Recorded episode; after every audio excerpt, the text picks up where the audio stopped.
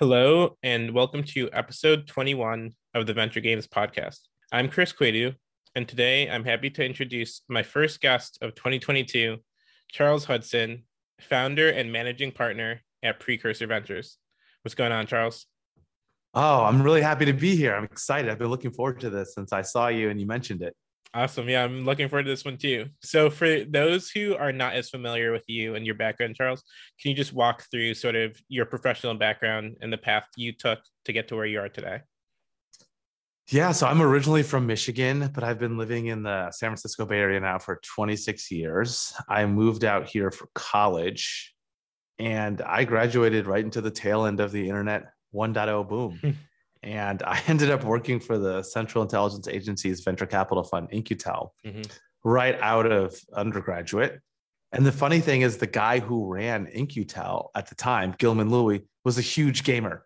Oh wow! And so he's like probably the only VC I know who had like Maya, who had Maya on his work laptop and would like occasionally do like modeling, mm-hmm. and who was like you know as comfortable talking about uh, games as he was national security and uh, spent a few years at In-Q-Tel, then went back to the business school at Stanford, mm-hmm. graduated, tried my hand in a number of operating jobs, business development, product management, and ended up really kind of getting into free to play games mm-hmm.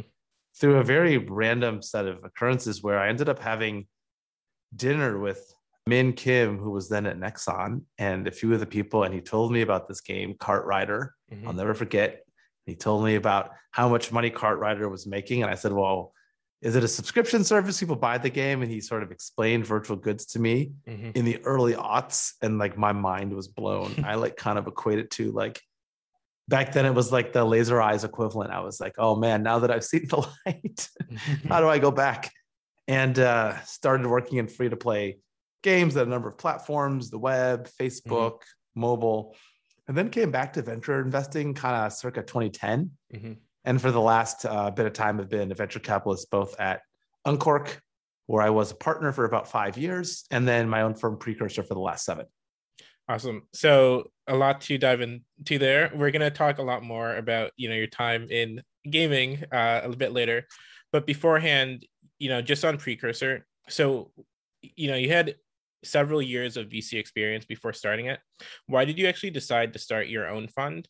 And then what was the process like of starting a fund as a solo GP? You know, a lot of people talk about how difficult it is to fundraise at all. You know, I'm sure it's tremendously more difficult uh, as a solo GP. Yeah, it's important just to give a little bit of historical context. Mm-hmm. So when I joined Uncork, Jeff had been running the fund by himself. Hmm. And he'd raised $15 million for his first institutional fund, that was SoftTech 2. While I was there, we raised another fund, which was SoftTech 3, which was a $55 million fund. We mm-hmm. raised a fund after that that was 85 million. When you 5x your fund size, your strategy tends to change. Right. And we went from a fund that I would argue SoftTech 2 was basically a pre seed fund, but there was no terminology for that. Mm-hmm.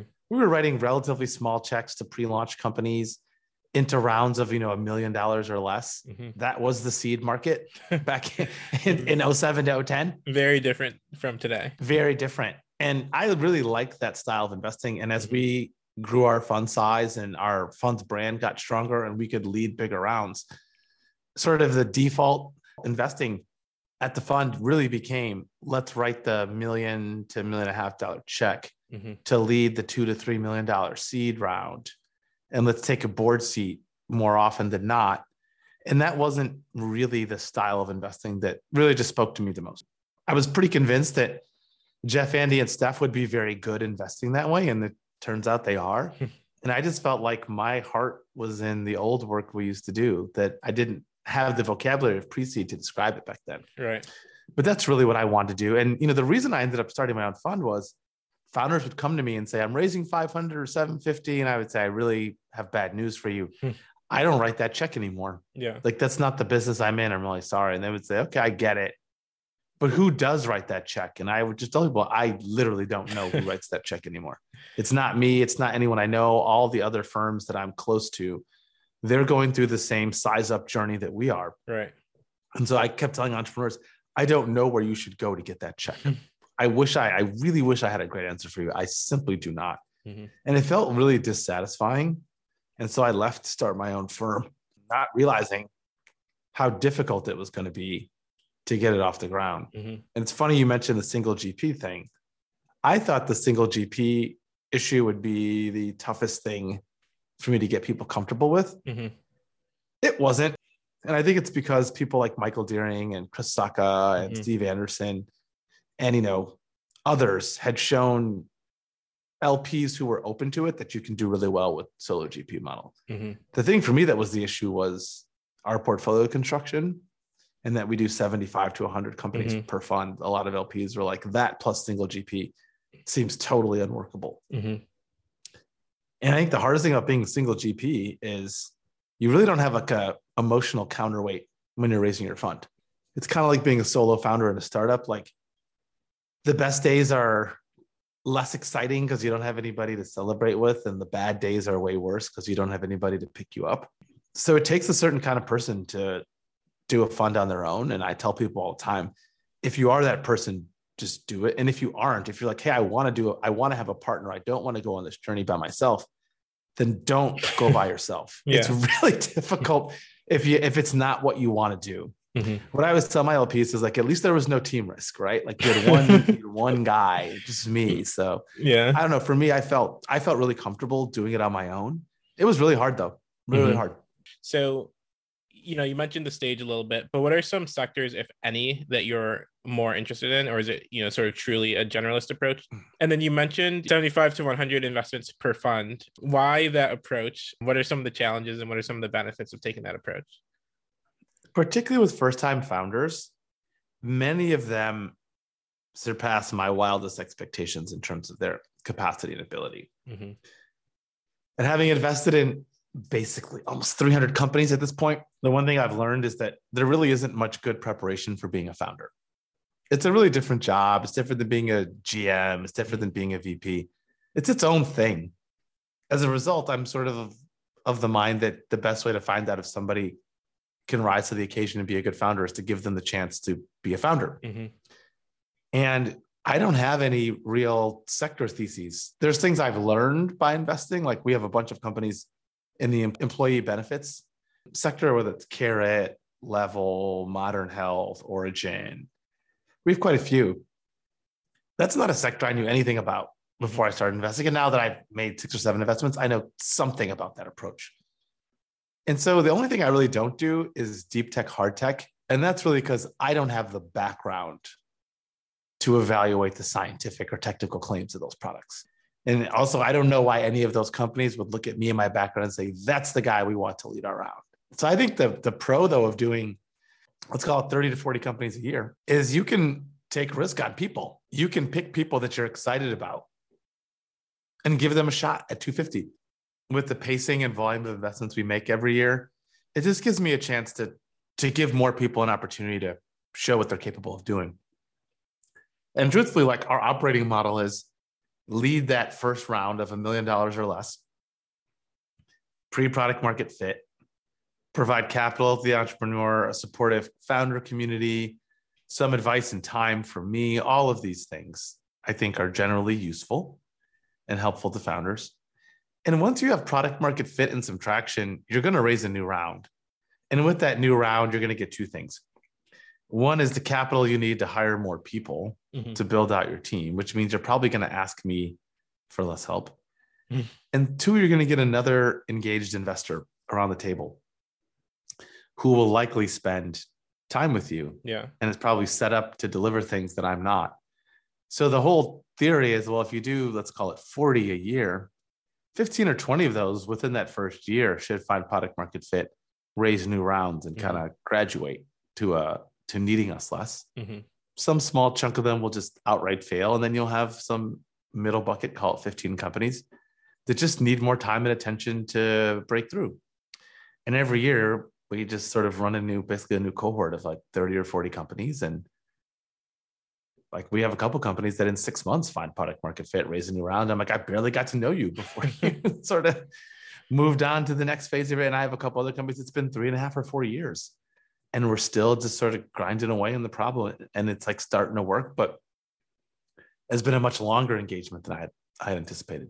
Okay. And then in a past conversation that we've had, you mentioned that for a period of time, you weren't doing as much investing in the gaming industry. Mm-hmm. Why is that? Wow. Um, so I I worked in I think two of the more brutally competitive subsectors of games. Mm-hmm. One was Facebook games. Mm-hmm. And anyone who worked in that era knows what I'm talking about. It was like really crazy. Yeah. There were like no rules. It was like digital warfare. I worked in mobile games, which had actually a pretty similar dynamic to Facebook in terms of like competitive landscape, the way that things operated, what it took to succeed. And I just sort of said, you know, these two experiences have taken the fun out of games for me. Mm-hmm. It had gotten very mechanical around acquisition. And I was like, I got into games because I like building fun experiences for mm-hmm. people. This feels like I'm just solving this CAC math problem all day yeah. and trying to figure out how to get more Tapjoy credits. Like I was like, the activities that we're doing as a company are not fun for me. And I was like, I feel like too much of this business has gotten away from like delighting delighting the people who play these games. It's gotten more into how do I extract the most money from the one to five percent of my players will pay. Mm-hmm. And I felt like I don't want to spend my time on this problem anymore. I've just like kind of burned out on it. And I got kind of like cynical just about what motivated people to start games companies and, mm-hmm. I didn't see any new platforms. So ironically, Chris, as a result, I kind of totally turned my back right as esports was emerging. yeah. Which will always go down. Is one of my great regrets as an investor. Mm-hmm. Is that like I I think a lot of my friends from games motivated to esports. And if I think about it, a lot of the rationality was like there's real energy and passion mm-hmm. in this sec- in this sector of games. And I was just so kind of like cynical and negative after those two category experiences. I just couldn't bring myself to believe that there was like something authentic and fun and mm-hmm. joyful to do in games. And honestly, the thing that changed it for me was, you know, I started dabbling in in some things in voice games mm-hmm. back pre-pandemic when when we were like running those experiments. Mm-hmm. But I think honestly, Roblox is the platform that sort of like brought me back to games. Yeah. And so we've we've we've been active in investing on that platform just because the people I know who are big on Roblox, they love it. Mm-hmm. It's like joyful, it's fun for them. And the developers have a different ethos. And so I've like come back to games. I wish I'd maybe come to games a little faster. It's a good, just a general investing reminder that like it's okay to like have a memory and scar tissue, but don't mm-hmm. let it be so thick that like it blinds you to what happens when the world changes. Mm-hmm. And so, just on that category of vote of voice games, what's an investment that you've made in the space, or just a company that you think is interesting within the space? We invested in a company called Drive Time that was making voice-based games mm-hmm. for your commute back when we commuted before COVID. Mm-hmm. And during the pandemic, they pivoted into something very, very different. And so I won't, you know, I don't know how much they're sharing about what sure. they're doing. So I, I won't, I won't say more than that but I really liked the product because it was a really fun trivia thing to play on your way home or on your way to work. I think there was something there. I think there were some also some story-based games companies I met that were building specifically for digital assistants at home that I thought were building really interesting products.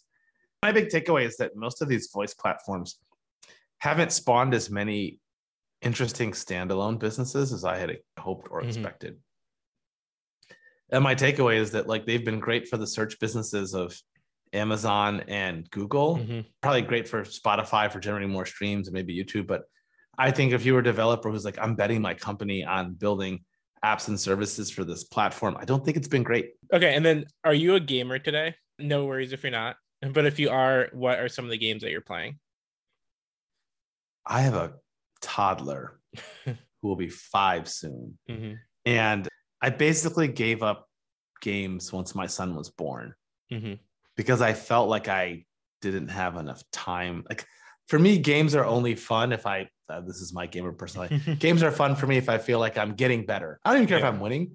If I feel like I'm getting better and learning, they're fun. And if, and if that's not true, I don't play them. And I realized a lot of the games I liked I just like I used to play a lot of co-op Gears of War. I mean, a lot mm-hmm. of co-op Gears of War. I, I, used to play a lot of Xbox Live, mm-hmm.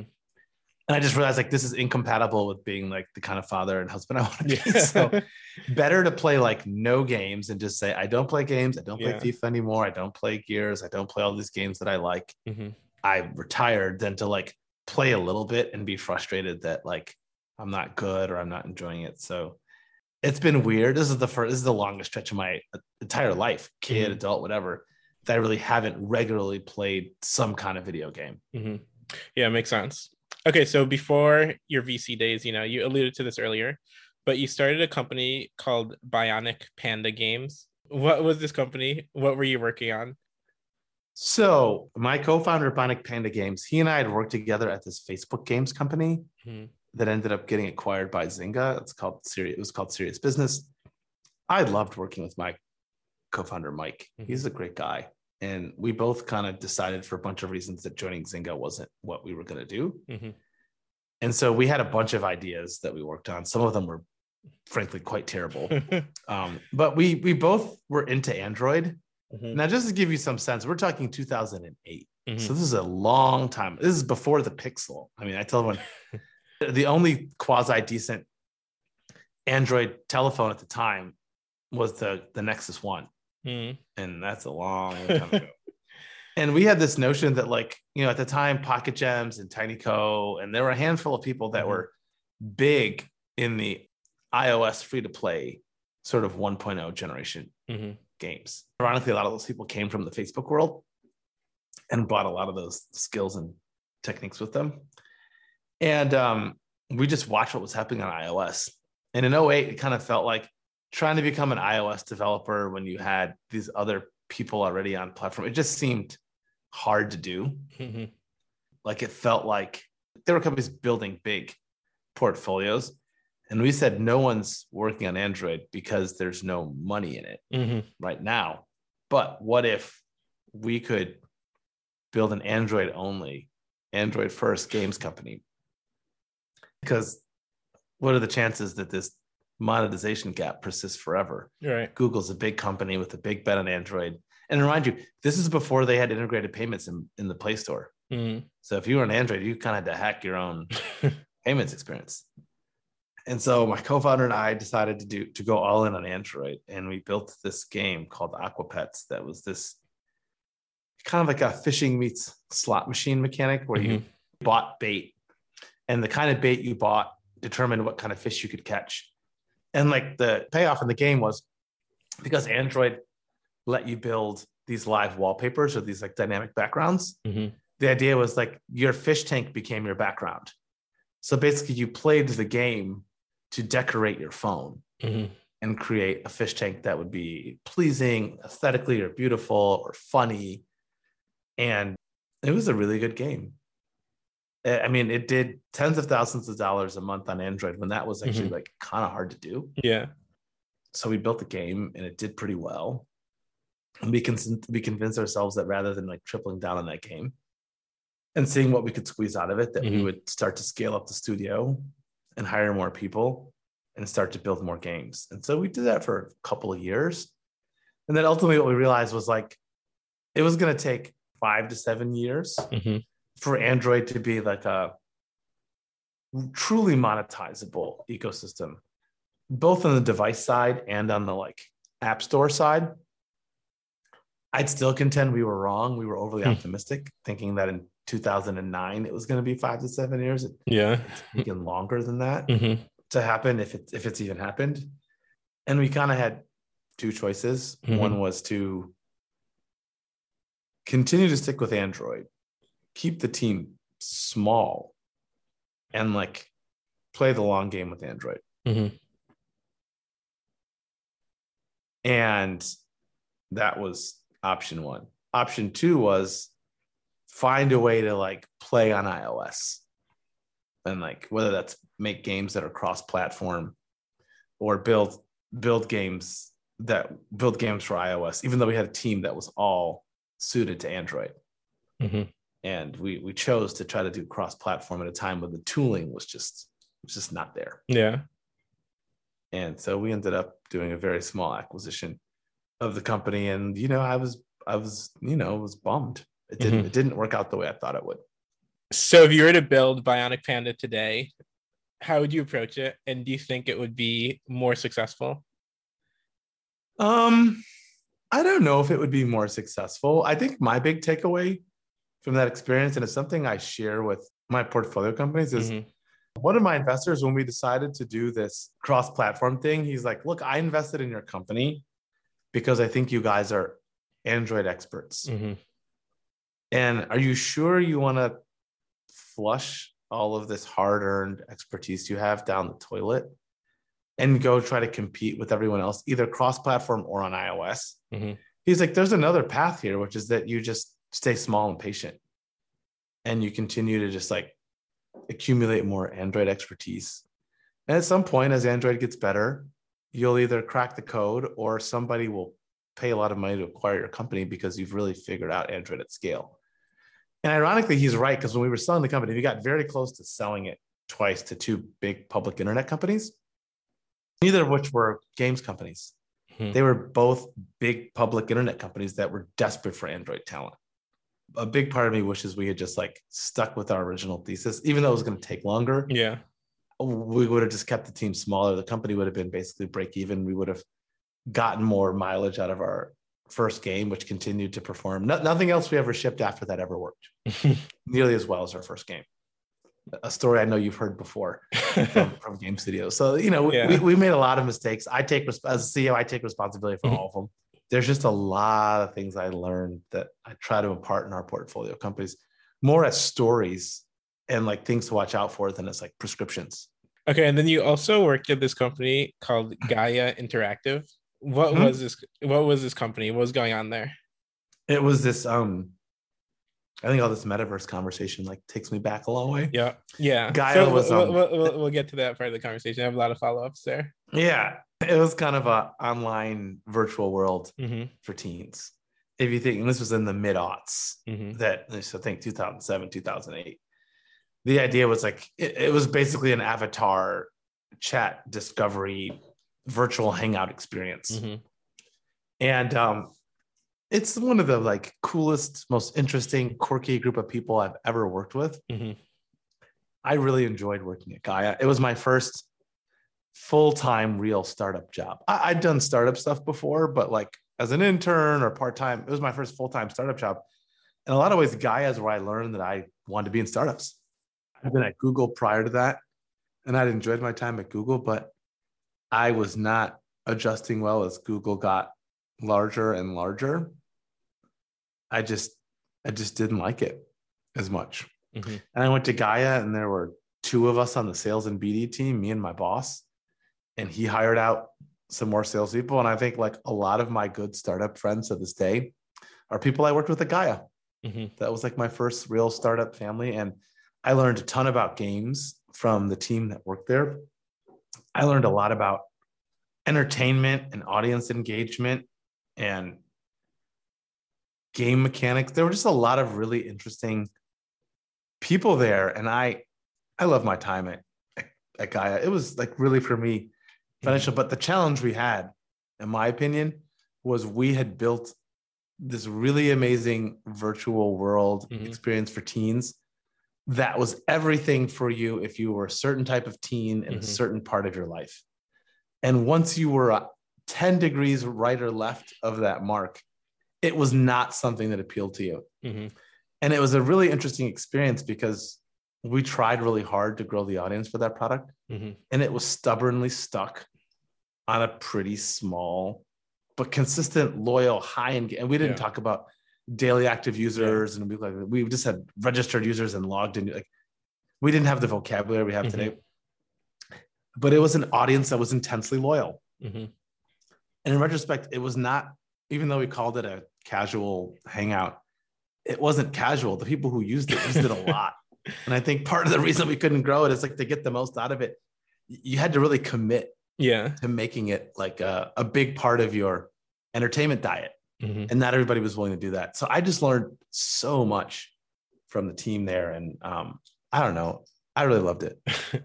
and so for for those folks listening to this who haven't heard of Gaia Online, you should definitely like check it out, see if you can find videos of it or anything like that. Um, and then you'll definitely understand what Charles is saying.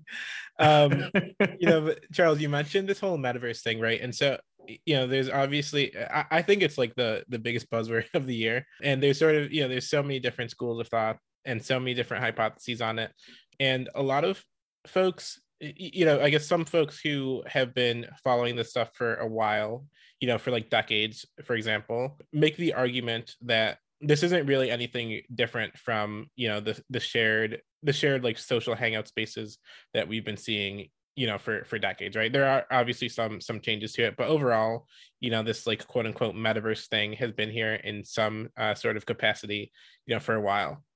And so i'm curious you know sort of in your opinion is this like this big revolution or is this sort of a repetition of what we've seen previously you know but just with renewed sort of hype um i don't know mm-hmm. i can tell you what feels different mm-hmm to me. I think there's the obvious things, which I think the tech, the technology is better. Mm-hmm. Like you know, we didn't have VR headsets before. We hadn't people hadn't really experimented with AR mm-hmm. before. So I think that the underlying tech is better. I think the thing that makes me cautiously optimistic is, and this might sound weird, mm-hmm. I think a lot of people have figured out how to make friends online. Mm-hmm. I think that, and I think when a lot point. of and I think the reason I'm like cautiously optimistic that this time might turn out different is I think before most people weren't fluent at how do you make friends online. Yeah. How do you have a relationship with someone that you only know in a digital context? And I think mm-hmm. early internet people were at the vanguard of that. Mm-hmm. And but there weren't enough of them. I mean, you go all the way back to like the well and like these yeah. early communities. A lot of those were like people making friends in a digital format, and mm-hmm. they used to be considered like weird behavior. Yeah, yeah if you were like a quote unquote normal person, you made your friends in real life. Yeah. You didn't make friends on the on the internet. Similar to dating. Yeah. Right. Like you you you didn't meet your partner online. Mm-hmm. And I think that like the fact that people have learned how to make friends online is a profound change. Mm-hmm. At the same time, the things that like are challenging, I think are still challenging. Like this is these are immersive experiences. And I think part of the thing that like makes thumbing through something on your phone is that it's not immersive. Mm-hmm. I can be on the bus and safely thumb through things on my phone. I can be in a meeting and someone could, the meeting with could go to the bathroom and I have five minutes. I can, like, it's not mm-hmm. immersive. I can do it while doing, and this metaverse thing still feels very immersive. Mm-hmm. And I just don't think that many people have that much time for immersive experiences in mm. their day. Mm-hmm. So I wonder about like some of the limitations around like what are we going to use the metaverse for, whatever it is? Mm-hmm. And in what instances is doing something in the metaverse going to be better than doing it on Zoom, mm-hmm. doing it on the phone, doing it over text, doing it in person? I don't know yet. But the idea of being in a metaverse meeting, some of the videos I see, I'm like, that doesn't seem better than Zoom. To yeah. me, it's like, I don't know. Like and I think the other thing is like how much friction or work is it for people to get into it? So I don't know. I think most of these things come down to some combination of can the tech deliver a really good experience? And is there enough human behavior primed to take advantage of what the tech enables? And before I would have said both of those things were untrue in previous mm-hmm. attempts, which is why they didn't get very far. Yeah. With the exception of maybe of Second Life, mm-hmm. which I think tapped into a really specific zeitgeist and like type of person. Now I'd say the tech can deliver pretty good experience mm-hmm. and human behavior and comfort with digital relationships has come a long way. Is that sufficient to change the outcome? No clue. Mm-hmm. No, no, I, I, think those are fantastic points. Honestly, I couldn't agree more on the like mainstream acceptance thing. And that to me is one of the things that makes me most bullish about the this time could be different you know for folks who were you know gamers growing up back then or like you know internet kids who were spending their time in like forums on that you know like we get that and you know it's just so funny like now everyone thinks it's like normal and okay to to meet friends online and yeah i mm-hmm. bet it's actually the great majority of people who have have or will meet you know a good friend online um it's just funny how how much the world has changed So earlier you mentioned, you know, blockchain gaming. You know, you just alluded to it quickly. Is this something that you are exploring? I am mostly because I'm getting pulled into it by some of my portfolio companies that have pivoted into it. Because I'm not entirely sure I I understand it mm-hmm. deeply yet. I'm still very much learning. I have a couple companies that are doing things in the sphere. Mm-hmm. The energy and enthusiasm from players, though, wow. Mm-hmm. So I'm like, well, let's just follow the energy and we'll learn as we get there. And so I think, especially coming from like a virtual goods, like earlier mindset, blockchain clearly like addresses a bunch of the a bunch of the things that were hard to do mm-hmm.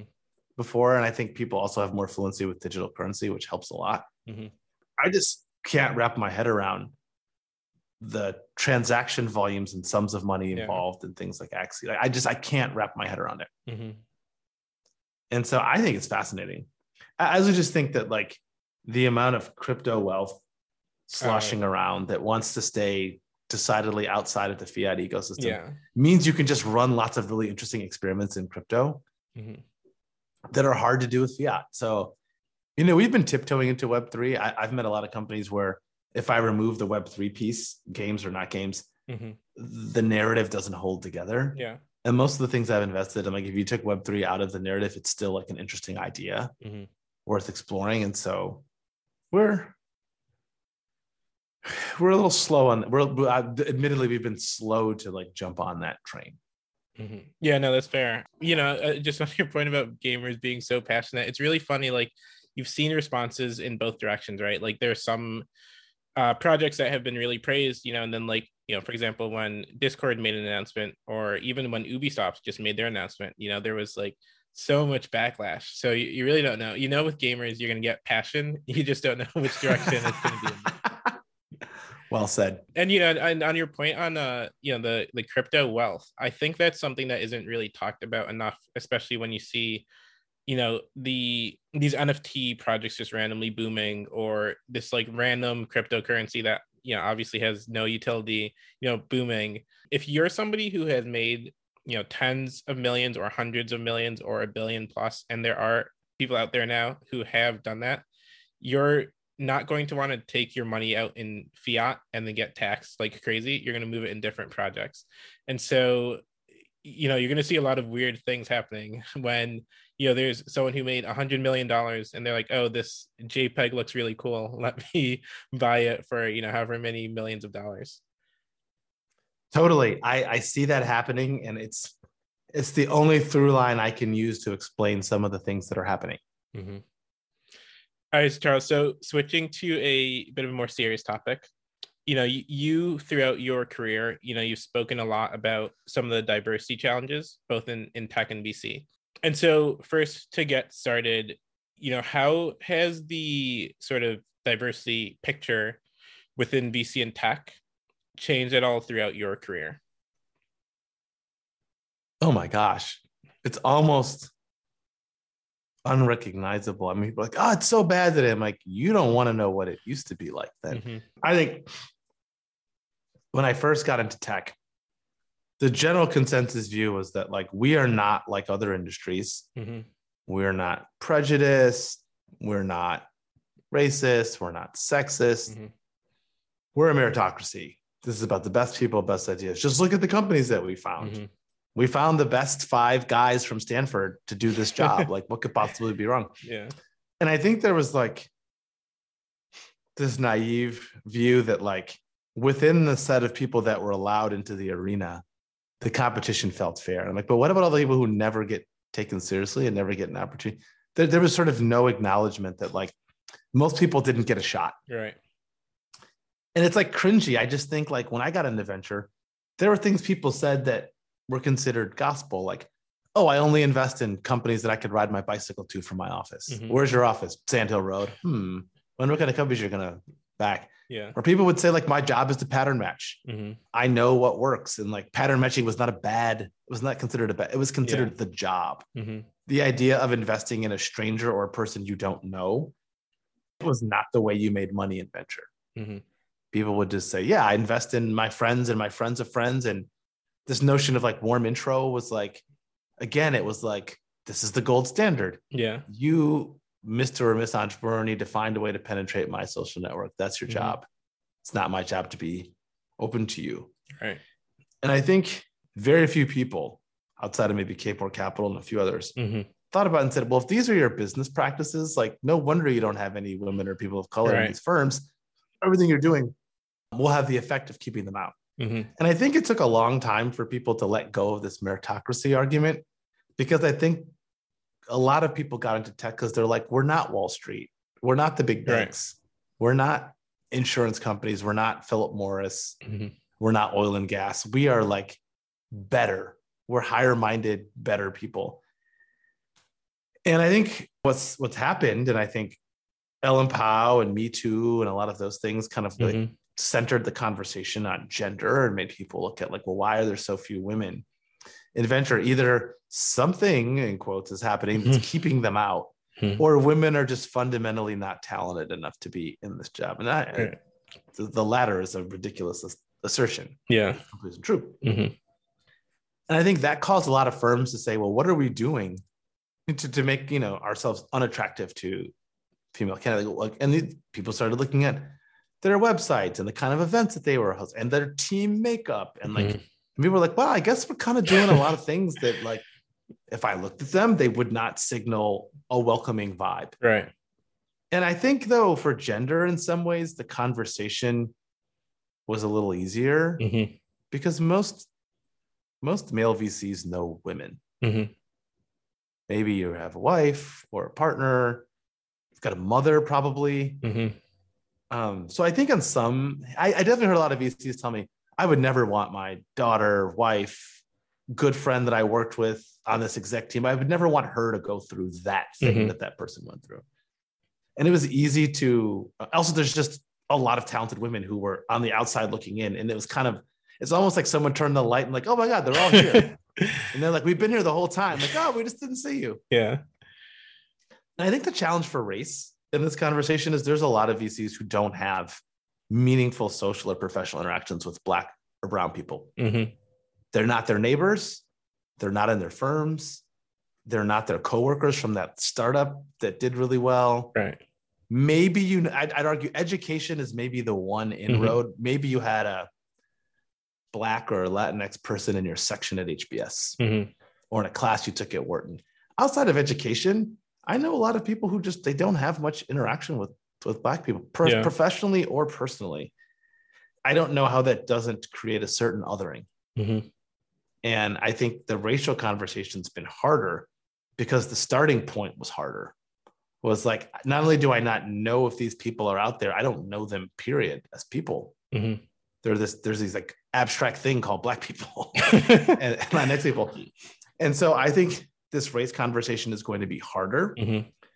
And I tell people all the time, I think what's made all this easier is I think we've gotten past this illusion that the tech industry does not have all of the same problems that society has. Mm-hmm. Society struggles with sexism, society struggles with racism. Yeah. There are people in society who don't want things to change that much because they're quite happy with the status quo. Mm-hmm. And I think as soon as tech started saying, like, we might have like higher aspirations and higher expectations for ourselves, but based on the results, we're not really, we shouldn't really be pointing the finger at other people and saying how, you know, unprincipled and how much they don't care. If we care, the outcomes don't match our actions. Mm-hmm. So I don't, I don't know. You know, part of me feels like there was so much energy after George Floyd's murder. And my big fear was that firms would do grand one time mm-hmm. gestures that wouldn't change the way they operate. And I would say the most thoughtful firms I know decided not to say, we're going to do mm-hmm. office hours for Black founders one yeah. time. And we have every partner do it for an hour on Thursday in August. Most of them just said, well, isn't the goal to get these entrepreneurs to apply to our firm as part of our regular course of business? Mm-hmm. And maybe we should figure out what it is in the same way we, we've attempted to do with gender. Maybe we should figure out what is it about our business practices, our firm's brand, the way we position ourselves and present ourselves what is it about all of that that causes us to not see this talent?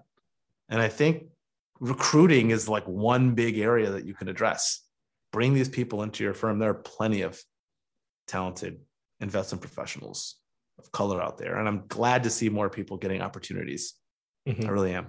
So, you know, you mentioned the fear of these changes being one off. You know, I've heard a lot of people say that, including many investors in the space. Despite that, you know, you said you have noticed quite a bit of positive change throughout your career. And so, looking forward, are you relatively optimistic about the state of diversity in VC and tech? I am pretty optimistic through a gender lens, mm-hmm.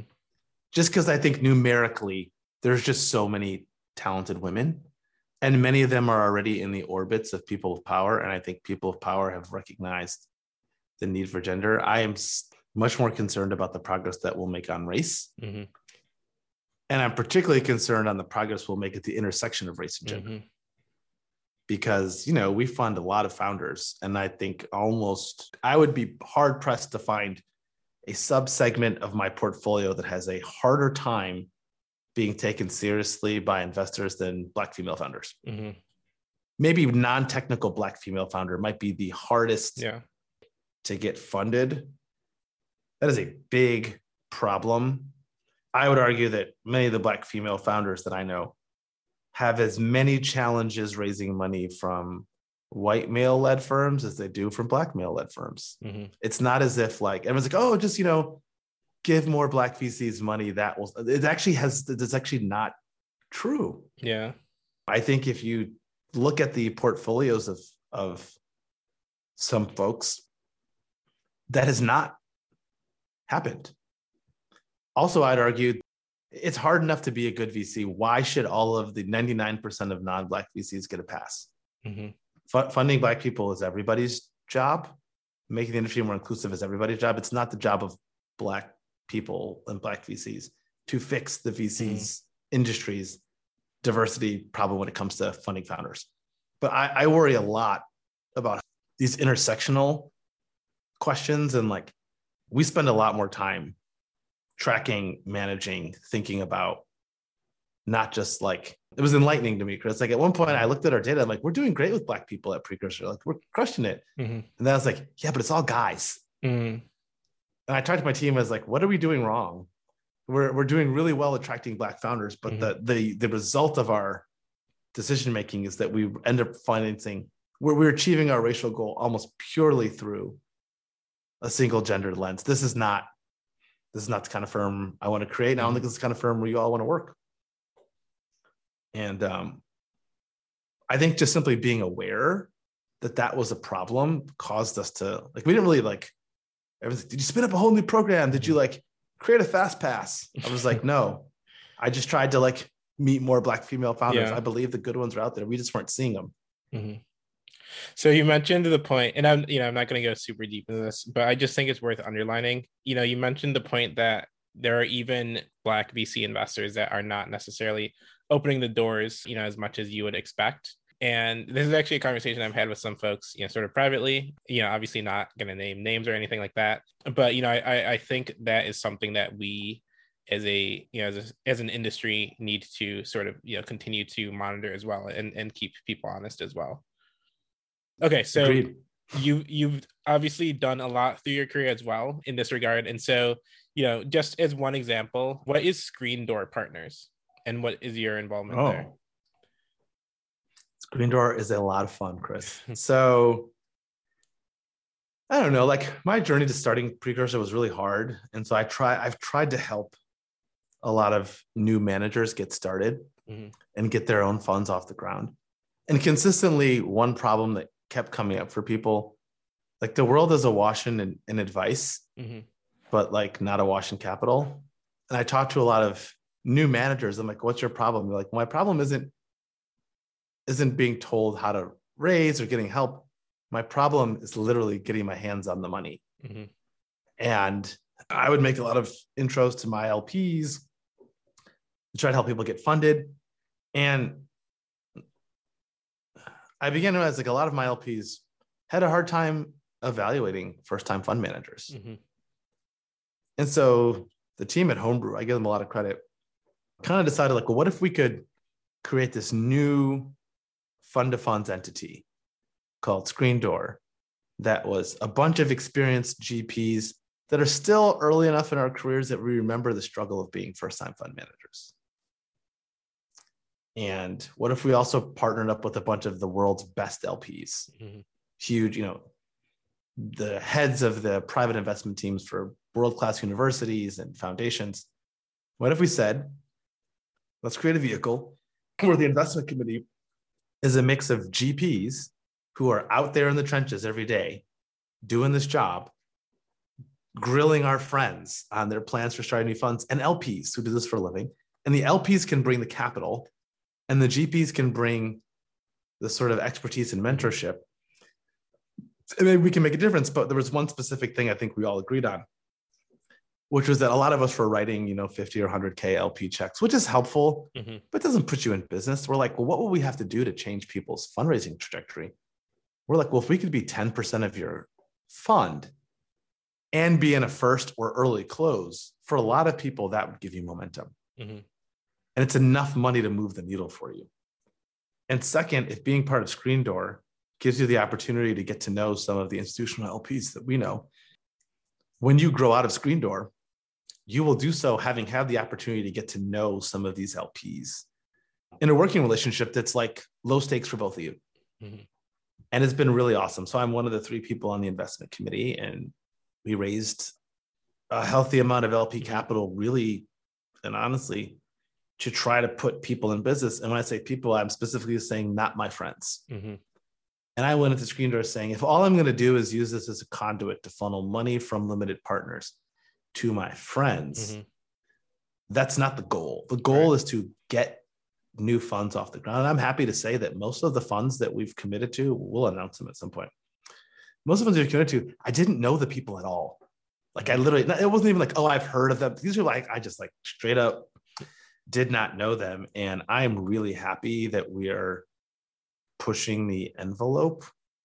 It would have been very easy for us to say, okay, everybody pick your very best friend and your yeah. very best friend, everyone's very best friend gets a ticket. That's how venture works today. That's boring. You're right. The screen door for me is fun because it's a it's a vehicle for us to like allow people with small funds that are too small for big institutions to even touch. We can do those. People who have bigger funds, like I'm really like impressed by like the vision of like the the people who started it mm-hmm. And the forethought. And I, have just been, and it's been also great. Like the LPs have pushed us as GPs, and we've pushed back on it. It's a really, it's a nice dynamic, and uh, I don't know, I've, I've really enjoyed it. Mm. Yeah, no, it sounds like a fantastic mission. So just switching gears, you know, and, and this sort of a concluding question. You know, you've been all over this this tech and VC ecosystem, you know, as an operator, as a founder, as an investor. And so, what else do you want to accomplish going forward? What does your future look like? I really like my job. Mm-hmm. I don't think I would do anything else. I have no desire to start a new company. I know how, how hard it is to be an entrepreneur at like building a company. I, I mm-hmm. don't I don't have any deep desire to do that. I don't really want to scale precursor to be some huge fund. The things I like about my job the most are kind of the people picking side. So I think, you know, I teach at the GSB. I enjoy that. Mm-hmm. So I think, you know, I, am quite confident investing will be a part of my life mm-hmm. forever. Whether I do it under precursor, whether I do it as an angel, I like betting on people. Yeah. And giving people money to like pursue their dreams is like, I know it sounds cheesy. It's like, I really enjoy doing it. I, I get deep satisfaction mm-hmm. from it. And um, I can't see myself doing anything else. There's nothing else I find more interesting than that. Well, that's awesome. I will certainly be rooting for you and following your progress and all these uh, different things that you have going on. Um, but I just want to say thank you for taking the time. This was a really, really great one. Thank you so much for having me. I really appreciate it.